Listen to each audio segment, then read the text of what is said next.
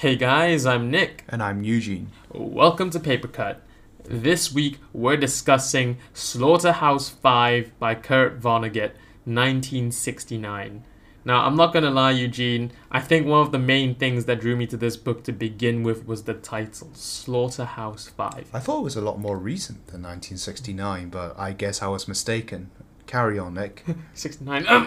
but yeah, um, with, with Slaughterhouse 5, I don't know about you, but I genuinely thought it would be a. It sounded like a murder mystery thing concer- involving a slaughterhouse and like five investigators, you know? Kind Yeah, of like yeah, the yeah. kind of like the Enid Blyton books, but it wasn't. I, I really wasn't. What is Slaughterhouse 5? Well, if anyone's ever told you about Slaughterhouse 5, they will tell you that there is no story. Those people are wrong. There is a story, it's just told in a non linear fashion. And so if you piece together the story piece by piece, the story is actually somewhat somewhat ish standard ish. And it's actually quite pretty. Um, so but you just have to take the time to actually like work it out what's going in your mind and it's not like rocket science you just need a bit of time so here's how the story goes i'm going to give it to you in the linear fashion because if i told you the non-linear fashion it will just confuse the heck out of everyone so this is the timeline i found online just to grab my bearings together you start off with this guy billy pilgrim and he grows up in america uh, in the before the uh, before the Second World War, and guess what? He gets drawn into the Second World War, and he gets into the Second World War in Dresden, and he fights his way through, and he becomes a prisoner of war. Now, around this time, he becomes quote unstuck in time. When what that means is he can time travel. It's one way of saying he can time travel, but he can't control it. Ah, one of those books. One of those books. And so he starts time traveling all over the place, but let's just stick with the main thing. Then he gets uh, then he gets caught and he's he becomes a prisoner of war and he gets thrown into some place called Heiho Slaughterhouse 5 where he's trapped in there.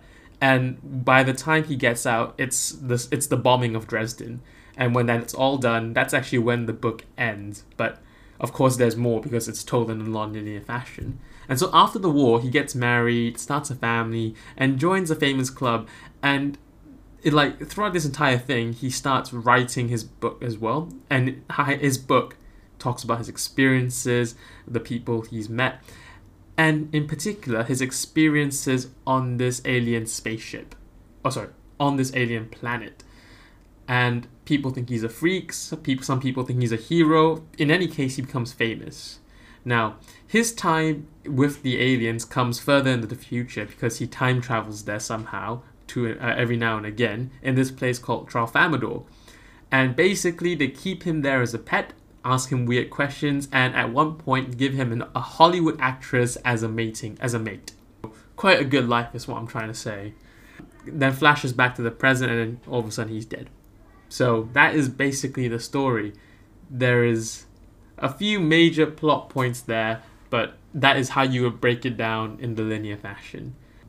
Eugene, I don't know if you've read it before, have you? No. Okay, so uh, I'll say, I'll say this. I'll give you my original thoughts. Like, I audiobooked this not too long ago, so it's still fairly fresh in my mind and how I felt about it. It's still it's still there with me, and it's actually, in my opinion, like a very beautifully told story. It's an anti-war novel, um, but still there there are elements in there where you can relate to, even if it isn't war, because the experience is like that. And so, I, and I'll say this to people: you have to audiobook it as well. You, you just have to try because uh, there's an audiobook narration by James Franco, and he reads it in such a way, like it's not his James Franco upbeat way. He reads it in such a way that you can actually feel the emptiness of the narrator. You actually feel it, and I'm not sure. If, I'm not sure if he wanted this, but It, it, captures the point very well. Like being an anti-war novel, he critiques like what is the point of war, and from that he kind of goes, what is the point of life?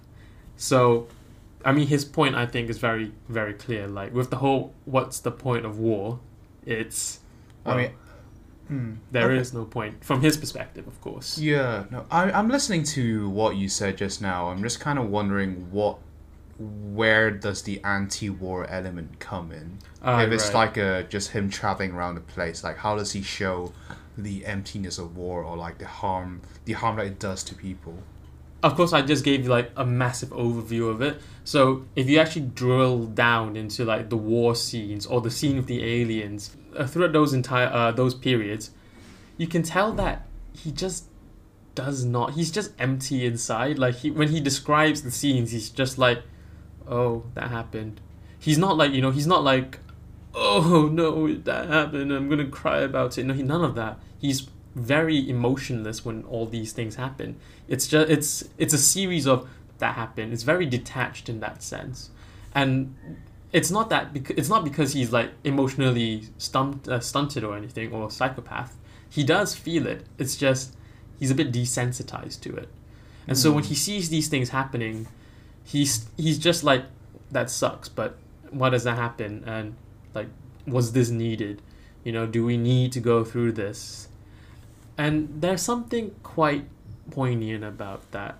Just having a detached sense of it. And i actually wrote this down as i was as i was thinking about this right? Like often when we critique something um it's normally interesting to take like a certain standpoint and sort of and sort of attack a point or critique a point. So i guess the interesting thing about slaughterhouse 5 is he takes several viewpoints. So he has him in, you have him in the past him in the future and him during the events he's trying to critique. And you even have it from the perspective of aliens so like people looking into the wars into the planets. And so he's attacking it he's a, he's critiquing these things from all these points. And i don't know if it was intended or not but i found that quite interesting Because like, how does the time travel element add to the plot? If the Mm. if the plot is just asking about criticizing war, you know, how does it actually y- use the time travel bit? That's an interesting point because if I'm very being very honest with you, this is sort of the it's not a critique, but this is sort of the main thing people say like what's the point of the time travel? And you can kind of argue and say like well yeah there was no point to the time travel or like stuff like that but that, i feel like that's a bit of a cop out i feel like that's a bit of a I feel like cop-out. usually with time travel novels, they would they try and play around with the, the time the yeah travel being able to change the past or whatever But Is there some is there like something like this in this book? Nope. Um, the only thing that's somewhat close to that part of time travel is every time he gets to a re- he gets to a really sticky situation where you think he's about to die, he just kind of magically transports to another moment in time. And then by the time he rem- returns to the that moment in time when he was in danger, the danger's already passed. So you can think of it as a as a get out of jail card. Okay. But he doesn't control As a it, it very as a very interesting use of the time travel element. I mean, just use teleportation. It's okay, I, I- I, I see what you mean though. I think he wanted to use that sort of time travel element to sort of show. Uh, I mean, he does have moments where he goes like to the future. He does something maybe that's not in accordance to his quote unquote values, and he goes back in time and he has to go like, "Oh shoot, I did this, but it hasn't happened yet." And you know, I, for so, so I'll tell you straight up. In the future, he cheats on his wife, and and of course he's bouncing towards toing and froing from his future life and his past life Mm-hmm. his past life being married his future life being um, the one where he commits adultery And how he- far in the future? it's it's far enough it's like like in the, when So they, they talk about it- coincide, they don't coincide Okay. exactly like um, and I think they even have the affair like after the original wife's dead so technically there's nothing wrong but you know that's the kind of weirdness of it. Yeah. he goes into the future and he's having an affair and he's immediately back and he's back to his wife. And technically they're different timelines. They will never meet but you ha- I don't know as a reader I don't think he I don't think they really explore it very much but as a reader you're just left there like should he be feeling guilty about this? So I guess this is a question for you Eugene. Let's say you had a wife right now and let's say you tran- get transported a hundred years to the future. Your wife's dead. Like, Yeah, I and- transport 100 years to the future, 100 years to the future to that. but yeah, But uh, I think like your question was whether I would feel like a moral dent. yeah. I personally, hmm, I don't know. I feel like I need to be in that situation to actually know the answer to that. But right now, you know, because I'm, because I'm not thinking with my head, I'm thinking about the possibilities of what I can do with it, and um, I'm quite intrigued in trying it out. That's what I'm trying to say. Because I feel like every guy will go like, "Oh no, this is horrible. This is immoral." But given the chance, you know, they they, they will do it. Because I feel like you can reason your way out of this. Like you can, I'm sure there's a way you can logically say because because this stuff hasn't happened yet. I technically haven't committed adultery, therefore I am a good human being. I'm quite sure you can argue it that way, but like similarly, you can say It's about what you perceive as the world, right? Yeah. Whether whether it's you, or whether it's the act, you know. mm, It's it's like, yeah, it's like you know you have committed it, right, and that's good enough as a conviction to some people's eyes, whereas others could be like, well, technically, it's not an act that I have that that is committed. right. So it's it's yeah. It, it, it, basically, I'm agreeing with your point, right? It's it's tricky this one, but I do think like in all intents and purposes, it does count as uh, Adultery. adultery. Fair enough. Fair enough. Like I don't want to drill too far into Yeah. it. Um, but back to the point about it being anti-war, I think the interesting part is the next part because being anti-war, like you ask, what's the point of war? A few steps of logic later, you get to the question, what is the point of life if it's just so much suffering? Mm. And so it's quite good because in the book he confronts he he's confronted with this question time and time again. He even asked the aliens like, "Oh, you aliens look so peaceful. Like, do you guys not have wars and everything?" So the aliens, I should tell you, they are time traveling aliens, just to add confusion to the mix. And for them, like they are unstuck in time as well. So they in 4D space, they exist as points. Whereas humans, like us, who are stuck in time, we exist as lines. So we are bound. Uh, we imagine a imagine a pencil. Like for the aliens, their pencils can leave the uh, the page, whereas for humans, our pencils never leave the page. Mm. And so, like we we we draw lines, and they're just points. And so, what happens is they can hop around, look into the past, and go, "Oh, that's a nice period." And so, when Pilgrim, Billy Pilgrim, asks the aliens, like, "Hey, you guys look so peaceful. Like, how do you guys not have wars?" The aliens go, "Oh yeah, we have wars. Oh, but you guys don't die. Oh no, we die." And then they say, "We have wars, we die, but we try not to focus on those and because of our existence like no one's actually really ever dead because they're only dead in that time but they've always existed in the past. And so we try to focus on that time instead. We try to focus on the times like before um, when it's not war. And i think that's a very nice way to look at it in that it doesn't actually matter what happens. It's what you focus on that matters. Mm. um, You see, I hear that, and the only thing I can think of is even those like omniscient beings that know what's gonna happen, they still can't avoid war. yeah I don't know. It just sounds a bit devastating. You can't avoid war. It has to happen. Even if you know it's gonna happen, it's still gonna happen. And I think that's like the hard part of it all. Yeah. Like how how do you reconcile this? And that was the only explanation I got at least. Like you focus on the it makes past. sense though. Just like if you want to see this guy, just goes just go to the timeline before he dies, right? Yeah, exactly. From the alien point of view, yeah. Yeah.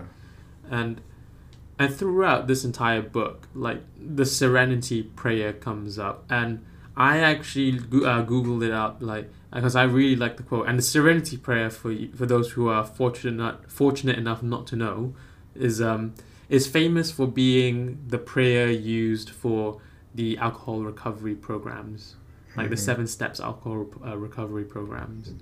And the quote goes like this: God, grant me the serenity to accept the things I cannot change, courage to change the things I can, and wisdom always to know the difference.